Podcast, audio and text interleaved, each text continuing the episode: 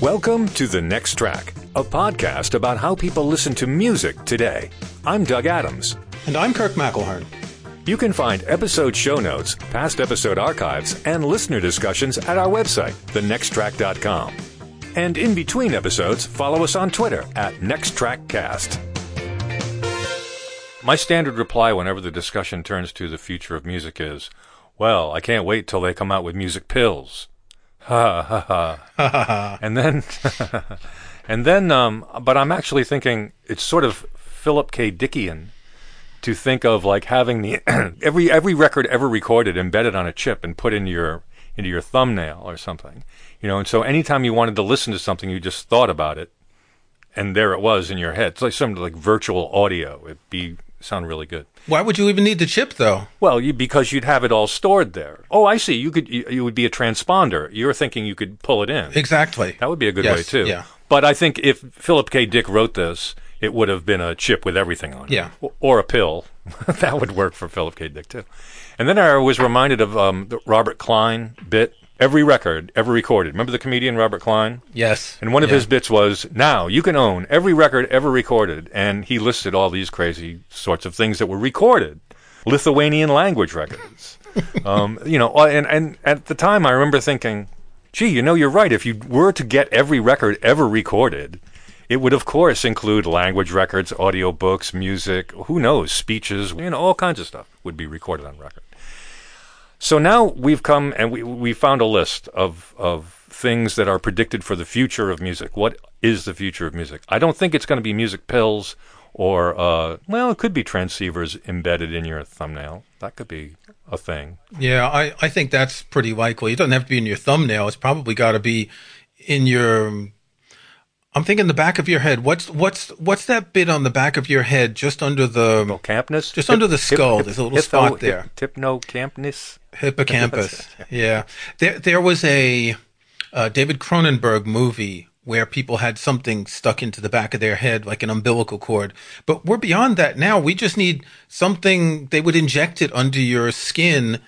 At the bottom of your skull, it would have a battery that lasts 50 years, and you'll just have 8G Wi-Fi. Well, you could have it as an earring. You could wear it as an earring. So whenever you wanted it, it would always, you know, you just plug it into your ear and it would just be there, like some kind of cyborg module. If you need to charge it occasionally, that's a good idea. Yeah. Oh, right. You'd have to charge it. Right. It couldn't run on. Unless what you could do, I saw a thing on the Venture Brothers the other day. You wear a suit that recycles your dead skin and uses that to power the suit.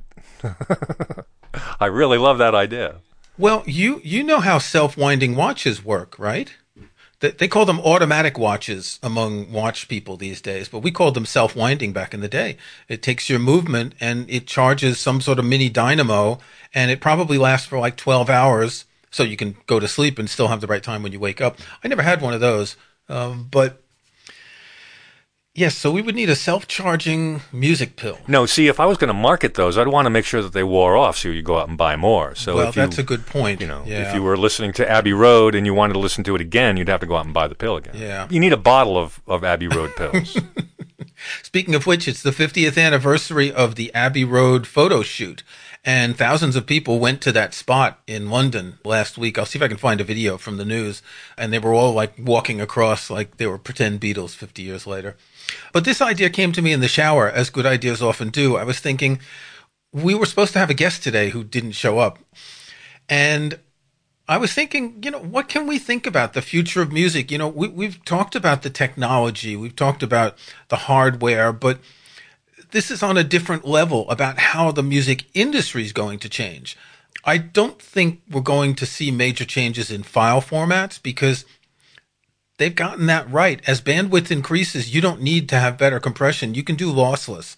Apple hasn't done it yet, but I'm pretty sure they're going to be doing that soon. I think they've pretty much gone as far as they can go as far as that sort of thing. What else? Music pills. Again, we're back. You know, that would be the next thing. Exactly. There's nothing else after this, after digital. After you digitize it, what are you going to do? After the data is in a file. Interestingly, I find myself expressing this opinion in lots of contexts when I talk about technology. If you think back to the first iPod, it only had music, and then the second, a couple years later, they had photos, and then they added videos, and once you got all that content, there was no more content. There was no more progress. If you look at an iPhone today, changes are incremental. They're really small. Okay, they've got a double lens camera now. Next year, they're going to have three lenses. It makes you think of those razor blade commercials, right? The Gillette 5-blade razor that you're going to get. So on the technology side, I don't think we're going to see a lot of big changes. As you said, I found a couple of articles talking about changes to the music industry coming in 10 years. And interestingly, one of them is 10 ways the music industry will change in 10 years. One is 10 predictions from industry professionals. And another one is 10 trends that will reshape the music industry. Notice a trend there of 10. This is also known as a listicle in journalism. For some reason, and people have done studies, people are more likely to click on a link with an article with a number in it than they are if it just says, you know, how the music industry will change in 10 years. So, well, we clicked on it. Worked for me. So I'm going to link to 3 different articles, and we're going to go through some of these ideas, and some of them are interesting, and some of them make no sense at all. I have to say, the first time I read a couple of them, my immediate reaction was to reject them. And then I thought, okay, well, let's see what they have to say. But my initial reaction was, there's no way that's going to happen. Yeah, but there are some that I think are a little bit rehashing old ideas. We'll get to it. So one of the first ones that comes up, and this is an article in Vibe, and I don't know this website, but I do now. Physicals will be dead completely. Yes, but no. There is still going to be a market for collectibles. There's still going to be a market for limited editions, for something that people can hold in their hands. Yep. If 75% of music industry revenue in 2018 was streaming, maybe next year it's going to be 80, then 85, then 90, then 93, then 94. But I think no matter what, we're still going to have a market for something physical. And that thing that is physical could also be the thing that you hold to receive the streaming. You know, I mean, You're really obsessed about this. Well, I am. I'm just thinking in terms of... I'm not obsessed with it. But the idea that we already have the thing that gets the streaming. I've got one in my hand here. It's this little slab, and it's kind of heavy and kind of big, but we already have that. And that becomes the physical thing, because I have several of them, and we just haven't... We've reintegrated. Yeah, but you don't buy that to buy the music. There's going to have to be something so that when fans go to a concert, they can buy something to take home. Okay. Now, maybe it's going to be a T-shirt with a chip in it. Maybe it's going to be a piece of art or something that doesn't look like a CD or a vinyl record or a cassette. But there's going to be something. A VR recording of the concert you just saw. Okay, we'll get to the VR in a minute because I think that's huge. A lot of bands now sell recordings immediately as you leave the concert. You can go up and you can immediately get the recording either on CD or US, like a thumb drive. I remember when this started about 10 years ago, some of the bands were having trouble doing it quickly enough because so many fans wanted it. And then it all went downloadable, but in many cases you can still get it. But I think physical is going to die, but not entirely. There will always be some physical object. That's my point. It's like, okay, it won't be a CD or a record. Yeah. It will be the device you use to listen. Well, again, it has to have something that you can give as a gift. Right, yeah. That you can put under the Christmas tree or in the stocking. Hopefully that can be repurchased several times. So another point is an influx of hip-hop artist residences. In other words, someone going to a venue and playing for a couple of weeks, like Billy Joel has been doing, like David Byrne's doing in New York, isn't he? Like Bruce Springsteen on Broadway. He's actually doing previews. He's doing previews here in Boston very soon with that show. Are you going to see it? I don't know. I saw the commercial for it this morning, and I'm thinking that's going to sell out. I don't know if I should even try to fight to get in. If there's even a commercial already, I'm surprised, because I would have expected it to be almost an immediate sellout. Yeah, what is it called? David Byrne's American Utopia or something like that? Yeah. Yeah. It looks tempting. But that does make a lot of sense, and I think the future of the music industry is live for those artists who can do the live stuff, because not everyone does. Well, you need a repertoire. For small artists, they're going to keep... No, I mean that have written music that can be performed live. Oh, I see what you mean, right. It's not always the case with a lot of electronica. Small artists are going to continue playing bars and local venues, and big artists are going to continue playing big venues, but most of them hate touring. Well, I think the recent Aerosmith residence in Las Vegas, they switched it up a lot. For instance, sometimes they would do some songs and sometimes they would do others, or they would play the songs from just particular albums, or they did acoustic sets. So they could do whatever they wanted, but because they were a residence there, it became more special because you would see a different show depending on the night that you saw them. It wasn't the same concert being put on. Well, not that many artists can actually do that. Exactly. They mostly have their set playlist. But the artists who can, and this is why the Grateful Dead managed to sell tickets to multiple shows of a run to the same people, because people knew that no show would be the same. And you could see them 5 times in a row at Madison Square Garden, and every concert would be different. Not that many bands can do that. It's hard to do that because of technical issues. Well, it's hard to do that because you have to have enough songs. You have to be creative enough to not play everything in the same order every time. Well, I was thinking of lighting, choreography and things like that. And you take someone like Beyonce, for instance, when they go out and they have dance choreography, or Lady Gaga and things like that, they can't do different shows. Yeah. They have to do the same show. Yeah. And that's a different kind of artist in a way. That's more like a play or a musical than an actual concert in many ways. If you look at what Springsteen did, he essentially did the same playlist throughout his entire Broadway residence, whatever they call it. He essentially did the same playlist throughout most of his Broadway performances, but he did add and remove songs over time. So it wasn't exactly the same, but it wasn't different from night to night because he was doing a Broadway show. He was doing a play. He was doing music with stories, and he had to have the stories to go before and after the music. A number of these articles talk about record labels, how they will become a thing of the past. And this first article says record labels will be a thing of the past. But then it says, don't be surprised if your favorite artist signs for Coca-Cola.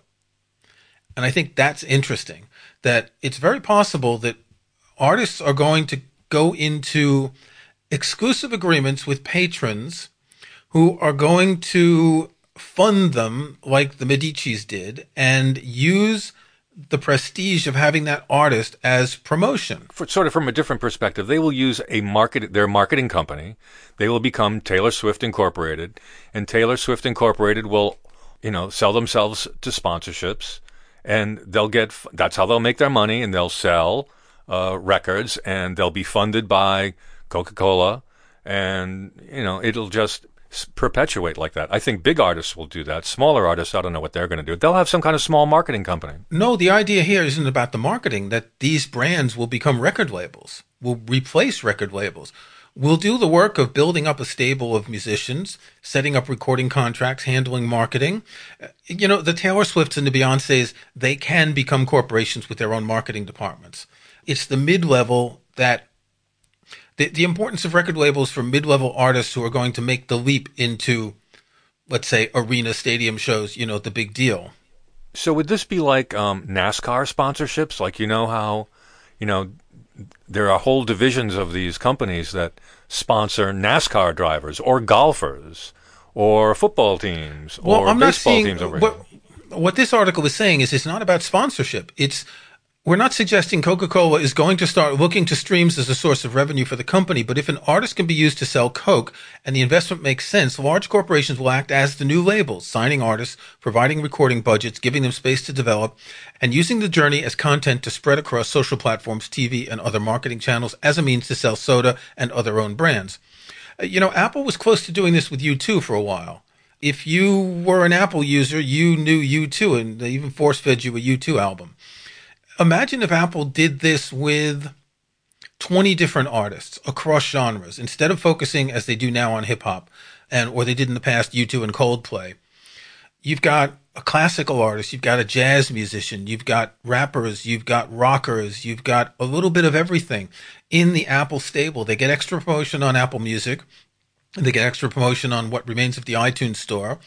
And Apple is a media company, as we see. They're going into TV production and distribution, so why not? That's isn't that a fear that a lot of our friends have of Spotify becoming a for lack of a better word, record label, but owning these the rights to the music and the artists and their associative trademarks and things like that? Well, I think what Spotify wants to do is take artists who haven't broken out, that they see potential, the same way A&R departments of record labels did, and try to bring that potential using their promotional tool, which is Spotify. You dump them in a lot of Spotify playlists. And so think about it. Spotify gets extra revenue from these artists, and they put them in the playlists. They give priority over other artists. And it's a sort of a payola system because they're getting money back because they own some of the rights to the artist's music.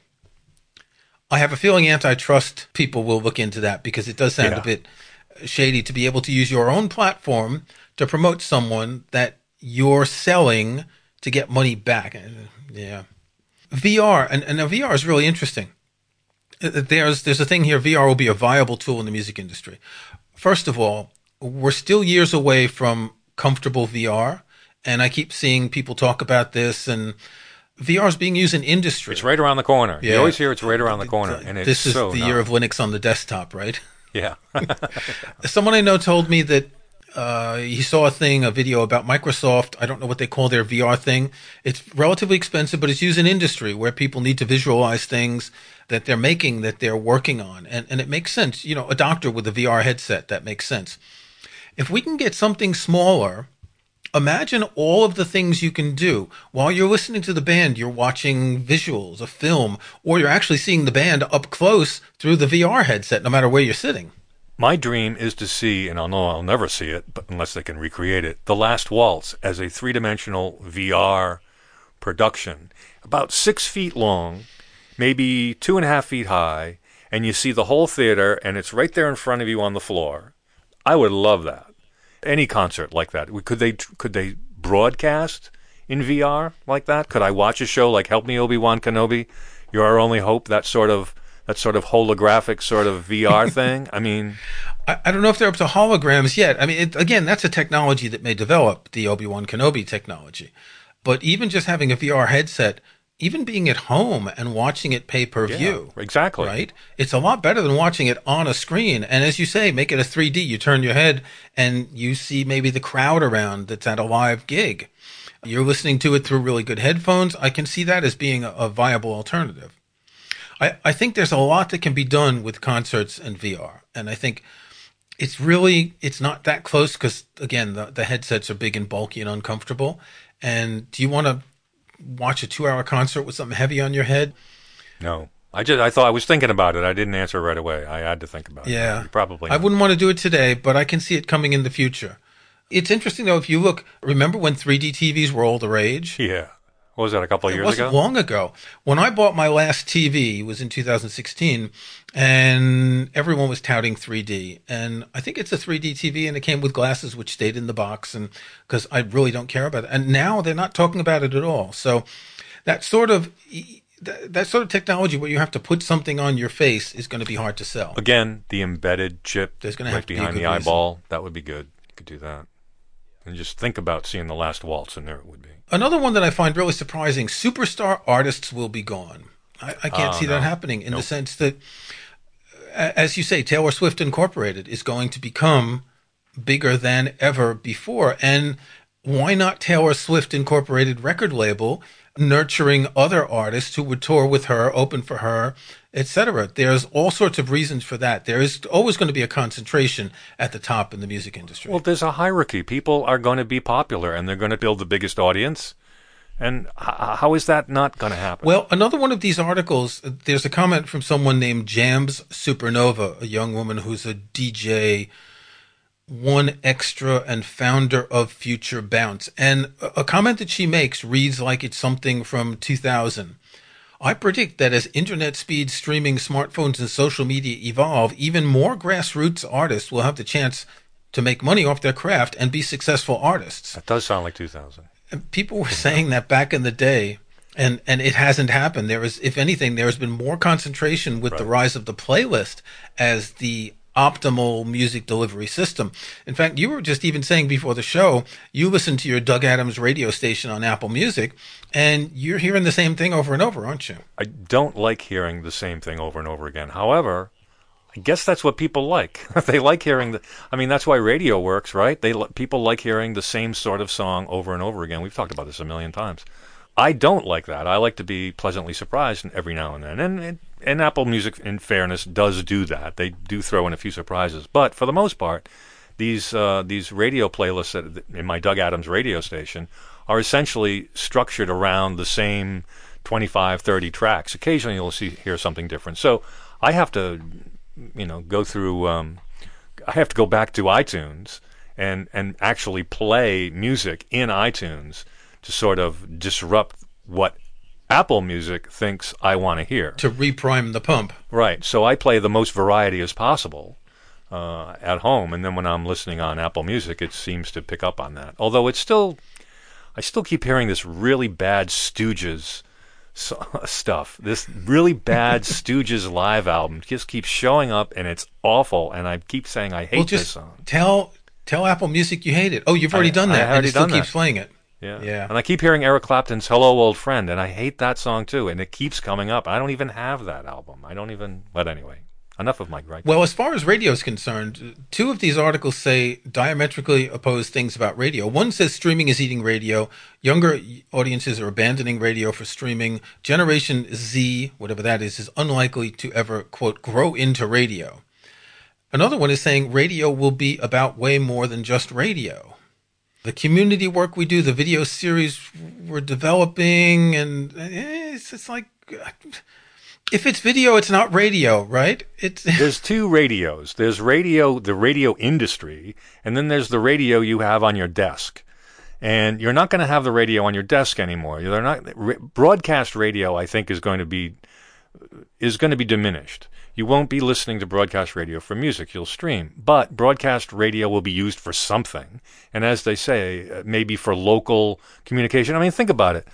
Radio can only go so far. If you own a radio station, it can only broadcast a few miles. If you're on the internet, you're global. What's the point of having radio broadcast? I mean, it's 19th century technology. Things haven't changed much since Marconi, as far as radio goes, really. Well, but you're someone I know who follows radio and the trends in the industry because you used to work in radio. I often see tweets from you. Do we know what percentage of radio is people listening to talk radio and news as opposed to music? Yeah, that stuff is, you can look at the ratings, and it's quite obvious if you look at big cities. The talk, news, sports stations are generally the higher rated, or among the higher rated stations. And this is people commuting. Commuting, listening. I mean, I used to put the sports radio station on here, and during football season, I listened to sports radio as wallpaper. Just to hear every so often they'll talk about something that I'm interested in about the last weekend's game or the next weekend's game. Well, that's part of the problem. It can't grow because it's local. It can't become universal because it is local. So radio is maybe going to just become more local, but less a source of music and more a source of that news, that, what would you call it, political angst and anger, the sports, whatever. I mean, anything that the community is interested in, it should. I mean, that's what it should be. It should be a reflection of what the community wants. And if the community wants to have news and talk, that's great. It's supported commercially, and they seem to be doing pretty well. So one of these lists is on RedBull.com. I believe Red Bull makes a soft drink. One of the people says here that this is a British English publication. The live experience is going to get madder, much madder, mad being crazy. It's true that you can do a lot more live than you could back in the day. Remember, the best we would have was a laser light show, and now you've got all sorts of possibilities of things, theater-type stuff. Imagine acrobats and circus people and... Well, Cirque du Soleil is what I thought of. I'm thinking like, Lady Gaga doing Cirque du Soleil levels of things. But that's only going to be at the high end. That's not going to be for everyone because not everyone can afford it. The majority of musicians are still going to be playing in a little bar someplace with sticky floors and drunk people. That's fine with me. I like that stuff. That's great. That's good stuff. Yeah. Well, what I was really looking for this morning with this idea was I wanted to find about the technology is going to change. And I think we have to agree that the technology itself isn't going to change other than perhaps VR. Right. It's still the same thing, though. It's still visuals, and it's stagnant. And it's a question of whether the production side is going to change anything. A lot of people talk about the end of the album and the way that certain types of music are released more as singles and EPs rather than albums, and that's fine, and that's nothing new. I mean, you know, those early days of indie labels in the late 70s and early 80s, there were singles, EPs, cassette tapes. There were all sorts of formats. Obviously, the album was a goal, but we had all sorts of types of releases. I'm not seeing that as a big issue. I think one of the things that none of these people talk about is the playlist, the power of the playlist, the power of potentially sponsored playlists, branded playlists, playlists that say Coke or Nike pays Spotify or Apple to highlight, or pays specific artists a little bit more to be on the playlist because it's going to talk about the brand, even though there might not be ads. It just might be the Coca-Cola barbecue playlist. That's one way of looking at it. Like, that's almost like I think of it as being like a push, you know. But what about when I want to find something and there wasn't anything about, you know, discovery or, you know, finding new sources? That's a big problem for people like us, right? That's a good point. Yeah. And they don't, you know, they always assume that people want to hear, as I said earlier, the same 250, 300 songs over and over again, whereas you and I are looking for a lot of fresh discovery. And that was a big deal a few years ago. You know, what the problem with all of this music is, how do you find it? Yeah, that was one of the big arguments for streaming, that you have access to millions of songs, and now that we've got them, what do we do with them? Yeah. Because we just have too many. Right, and there hasn't been any movement on that. I don't know how that's going to work. I mean, I guess that's what all these front ends are. That's what Apple Music and Spotify are supposed to do for you. But they've turned into funnels, trying to get people into the fast lane of the playlist instead of into the slow lane of looking and slogging. And, you know, you can follow people on Apple Music, and I follow you and you follow me. And I look at some of what you're listening to and I say, oh, that's Doug again. And you look at what some I'm listening to and you say, oh, Kirk's listening to that stuff again. It's not going to make you listen to the John Cage or the Morton Feldman. It's not going to make me listen to the Paul Butterfield.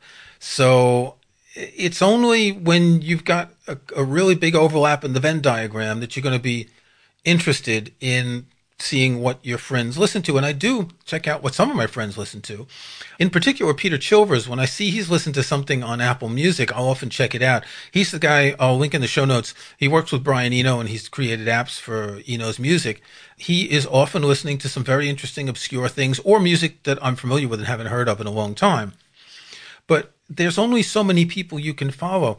If you're in a clique and you want to know what all your friends are listening to and you want to conform to your clique, then that would work.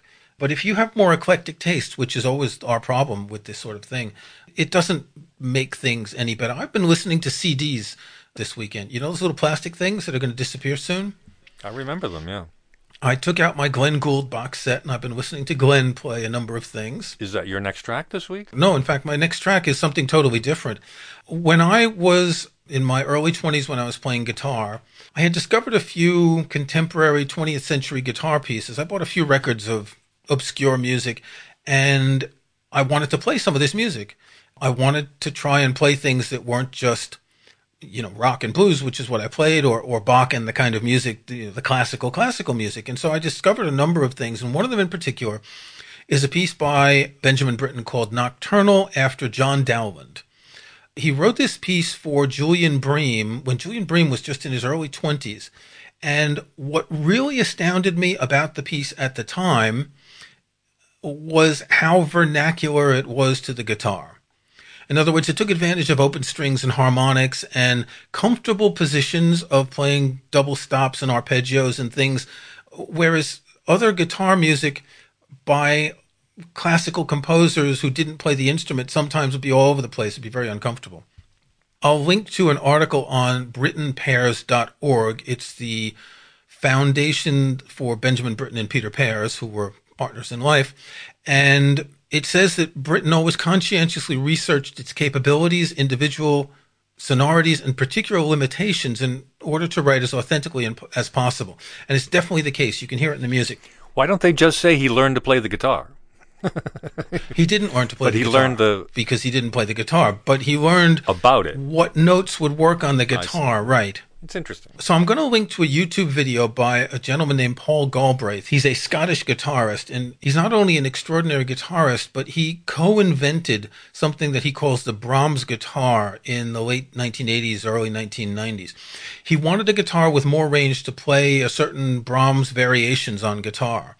Now, the guitar, you know, with six strings, it's only a few octaves. What is it, 3.5 octaves? It's pretty limited. So he designed and worked with a guitar maker to make an 8-string guitar And not only that, but, you know, to me, having played a handful of instruments, one of the least ergonomic instruments in the world is the guitar. Particularly with classical music, you have to have a little stool. You have to twist yourself to put the curve in the bottom over your knee. And it's really uncomfortable. So what he does is he plays his guitar like a cello. It's got a post at the bottom, goes to a resonance box.